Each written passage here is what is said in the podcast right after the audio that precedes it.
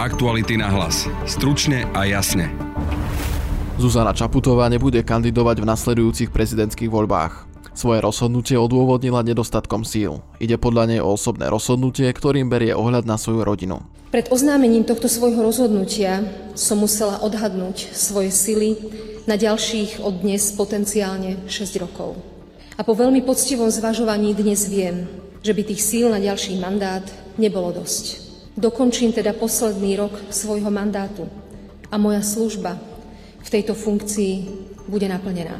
Ďalej sa už o druhé volebné obdobie nebudem uchádzať podcaste budete počuť aj reakciu bývalého prezidenta Slovenskej republiky Andreja Kisku. Človek do politiky vchádza s tým, že budú na ňo vedené útoky. Asi každý, kto do politiky vojde, musí to očakávať, lebo sa stane verejnou osobou a bude sa na ňo útočiť. Ale že zautočia na vaše deti, ako zautočili na céry pani prezidentky, na partnera, na každého jedného, koho ona mala rada, tak na ňo sa zniesla obrovská smršť. To je také bolestivé. S dcerami pani prezidentky musí chodiť ochranka. Také vyhrážky na ich osoby boli dané. Prinášame vám aj krátky prehľad správ. Prezidentka Zuzana Čaputová je najpopulárnejšia politička. Výsledky prieskumu agentúry Ipsos zverejnil denní Gen. Hlave štátu dôveruje 43% opýtaných, druhému Petrovi Pellegrinimu 36% respondentov. Český prezident Petr Pavel rešpektuje rozhodnutie Zuzany Čaputovej. Prezidentka si podľa neho zaslúži veľké uznanie za prácu, ktorú robí pre Slovensko doma aj v zahraničí. Zakladateľka SAS a ekonómka Jana Kišová bude kandidovať za stranu SAS v nadchádzajúcich voľbách. Počúvate podcast Aktuality na hlas. Moje meno je Adam Oleš. The Killers, Martin Garrix, Hardwell, Michael Patrick Kelly, Regan Bowman, Editors, Jason Derulo, Alvaro Soler, Celeste Buckingham, Mike Spirit, Cameron, Jesse Ware, Mark Dunn a najmä absolútna megastar Imagine Dragons. Nájdeš na Lovestream festivale 18. až 20. augusta v Bratislave na starom letisku vo Vajnori. Vstupenky a viac info na www.lovestream.sk. Buď tam s nami. Toto vyhlásenie je jedno z najťažších, aké som v živote urobila a zrejme aj urobím. Mám za sebou štyri profesíne aj ľudsky najťažšie roky môjho života a čaká ma piaty, ktorý zrejme nebude oveľa ľahší. Všetci vieme, že posledné 4 roky boli spojené s mnohými krízami. Covidom, vojnou na Ukrajine, energetickou krízou, rekordnou infláciou. Vykonávala som mandát so štyrmi vládami za 4 roky a na jeseň vymenujem piatu. Veľmi si vážim dôveru všetkých vás, ktorí ju voči mne cítite a verte mi, že si tento záväzok dôvery plne uvedomujem. Nesklamať ju, však znamená robiť túto prácu s plným nasadením a silami. Inak by sa mi mohlo stať, že prezidentský post bude slúžiť mne a nie ja jemu a krajine. Pred oznámením tohto svojho rozhodnutia som musela odhadnúť svoje sily na ďalších od dnes potenciálne 6 rokov. A po veľmi poctivom zvažovaní dnes viem, že by tých síl na ďalší mandát nebolo dosť. Dokončím teda posledný rok svojho mandátu a moja služba v tejto funkcii bude naplnená. Ďalej sa už o druhé volebné obdobie nebudem uchádzať. Čo som vám pred 4 rokmi slúbila, teda dokončením svojho mandátu, splním. Aj naďalej sa budem snažiť byť pilierom pokoja, slušnosti, vecnosti a ústavnosti. Mrzí ma pritom, ak sklamem tých, ktorí očakávali aj moju opätovnú kandidatúru. Osud Slovenska však samozrejme nezávisí od jedného človeka. Múdri a empatickí ľudia s dostatkom energie viesť Slovensko kandidovali v komunálnych voľbách, kandidujú v parlamentných voľbách a nie je dôvod, aby tak nebolo aj vo voľbách prezidentských.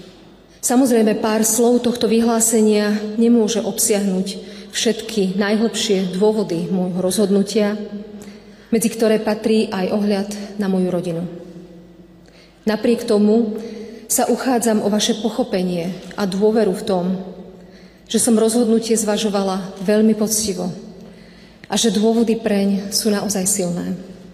Neberte prosím moje rozhodnutie nekandidovať ako dôkaz toho, že so slušnosťou sa nedá uspieť. Dajú sa s ňou vyhrať voľby, vykonávať mandát a byť pritom najdôveryhodnejším politikom v krajine. Slušnú a hodnotovú politiku porazí len to, keď jej prestaneme veriť. Ja jej stále verím. Moje rozhodnutie je rozhodnutím osobným, keďže dostatok síl je to, čo významne určuje kvalitu verejnej služby. Svojim rozhodnutím nekandidovať sa nezdávam ideálov ani dôvery v hodnoty, ktorým som podriadovala celý svoj doterajší profesijný aj osobný život. Demokracii a spravodlivosti na Slovensku som sa snažila pomáhať pred prezidentským mandátom, počas neho a budem aj po ňom. Naďalej budem robiť svoju prácu s ľudskosťou a empatiou, pretože je to práca pre ľudí. Aj keď práve za ľudskosť platíte vysokú cenu svojou zraniteľnosťou. Som rada, že sa počas uplynulých štyroch rokov podarilo veľa dobrého a verím, že aj v tom poslednom roku môjho mandátu urobím so svojím tímom veľa užitočného pre Slovensko. Ďakujem za vaše pochopenie a podporu podcaste vítam bývalého prezidenta Slovenskej republiky Andreja Kisku. Dobrý deň. Dobrý deň, prajem. Zuzana Čaputová len pred malou chvíľou oznámila, že nebude kandidovať po druhýkrát za prezidentku. Aká je tá vaša prvotná reakcia? Určite je to smútok. Určite je to smútok, pretože pani prezidentka podľa mňa vykonávala svoj úrad výborne a bol som na ňu hrdý, takže je to určite smútok, ale tá najsilnejšia emócia, ktorú ja cítim ako bývalý prezident je v prvom rade pochopenie, rozumiem jej rozhodnutiu. Pošla do politiky s takým skutočne čistým odhodlaním, s takouto, s takouto vierou, že chce pomôcť, chce zmeniť našu krajinu, robila to s obrovským nasadením. A keď človek s takým odhodlaním vojde a dostane za to tú obrovskú vlnu urážok, nadávok, nenávisti, tak to je obrovská silná facka, takže ja som to zažil, takže plne jej rozumiem. Očakávali ste takýto krok možno ešte niekoľko týždňov späť? Nie, určite nie. Myslel som si práve naopak, že tým, že trochu otáľa s ohlásením tým, že či bude kandidovať alebo nie, že to je skôr taký možno signál toho, že kandidovať bude, pretože ona mohla oznámiť svoje rozhodnutie kedykoľvek. Myslím, že tá šanca, že bola opätovne zvolená, by bola vysoká. Takže som skôr očakával tým, že to povedala neskôr, že kandidovať bude, ale opakujem, absolútne rozumiem jej rozhodnutiu. Často sa spomínali aj tie útoky na jej osobu, či už od Roberta Fica, to ste si zažili aj vy osobne. K Robertovi Ficovi sa pridali aj ďalší, ako Ľuboš Blaha, ale aj Igor Matovič a ich podporovatelia.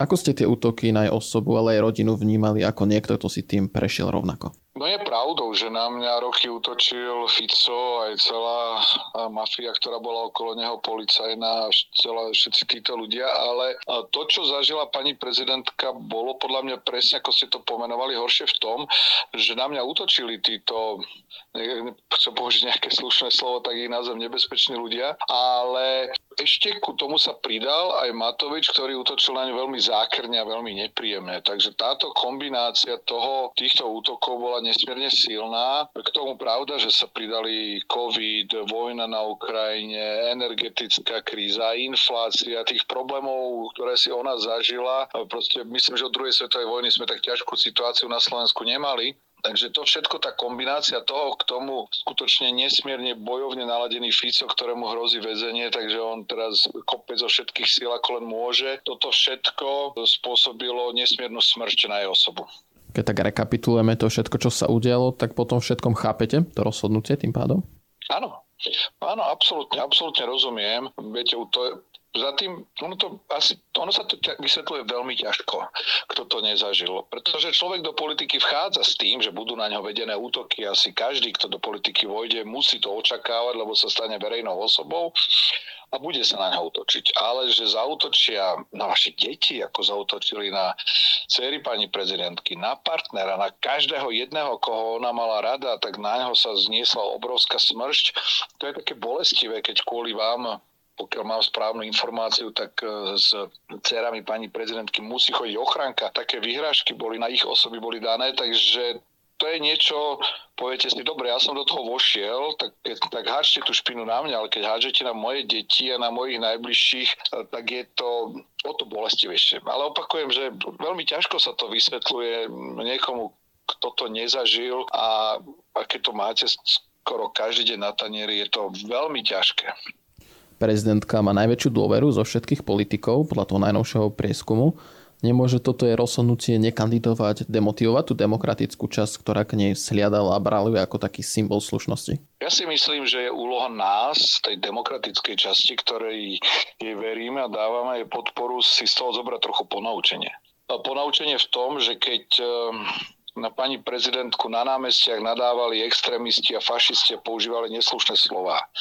Keď sa na výjazdoch po regiónoch zgrupovali títo extrémisti a útočili na ňu, tak ja by som si možno položil otázku, kde sme v tom čase boli my, demokratická časť spoločnosti, kde sme jej tú podporu dávali my. Viete, keď v iných štátoch, ja neviem, v Amerike, alebo v Polsku, alebo v rôznych iných štátoch, keď e, zautočia na niektorého politika a ten politik má obľubu spoločnosti, tak sa tam postavia aj tí ľudia, ktorí ho chcú brániť. Ale ja som nezažil, aby alebo som nepostrehol, aby za okrem filozofických diskusí v novinách a niekde, aby skutočne sme sa za ňu nahlas a jasne postavili, aby sme jej tú silu a ten proti týmto, proti tej, tej vlčej smečke, aby sme, sa, aby sme jej pomohli voči tomu bojovať. A to je presne podľa mňa tá výzva, pred ktorú, pred ktorou stojíme a ja by som si veľmi želal, aby celá demokratická spoločnosť naša si zapamätala tento okamih, lebo ja verím, že budeme mať znova dobrého kandidáta, ktorý vyhrá, aby sa nám to o 5 rokov nezopakovalo znova. Že zase ten človek bude v tom boji sám, zase potom bude už všade kričať, e, opľúvať ho a tak ďalej a on tam bude sám na tých námestiach a my tí, ktorí tu pani prezidentku, alebo tí, ktorí tam budú, máme radi, tak proste budeme niekde v kútiku doma sa pozerať, hovorí, no je nám to ľúto, však ona je super, máme ju radi, ale nahlas a jasne a verejne sa ju nezastane. Takže toto bola možno jedna z tých chýb, že sme sa tá širšia verejnosť nepostavili za tú slušnosť. Určite áno. Určite áno, určite áno. A to si zoberme, že my nestojíme len proti našim extrémistom. Zoberme si, podľa mňa ja som presvedčený, že napríklad Rusko dáva na kampaň pro Rusku, dáva v našej spoločnosti, aby som odhadol, možno 10 miliónov eur každý rok na platenie trolov na Facebooku, na platenie rôznych ako Zemavek a podobne. Čiže tu sú obrovské prostriedky, aj obrovská organizovaná energia na všet, proti všetkým týmto demokraticky zmýšľajúcim ľuďom. A ja si kladem tú otázku, a my sa ako bránime? Čo spravíme? Kde, kde počuť ten náš hlas? A to podľa mňa robíme chybu. Ako hodnotíte doterajší výkon po tých 4 rokoch vo funkcii? Minulý týždeň to boli presne 4 roky, takže ako to vidíte? Výborne. Presne tak, ako ona hovorila, že bude tým symbolom alebo ostrovkom slušnosti, ale pritom sily, zodpovednosti, právneho štátu. Myslím si, že presne toto naplnila. Pravda, že všetci sme iní a ja by som možno niektoré rozhodnutia robil trochu inak, inak sa k niečomu možno komentoval, ale keby som ja mal dať známku, tak jej dávam jednotku zviezdičko. Myslíte si, že príde nejaká zmena po tom, čo oznámila, že už nebude kandidovať, že teraz bude tú politiku robiť možno inak a vyjadrovať sa nejakom inak ako doteraz? To neviem. To neviem.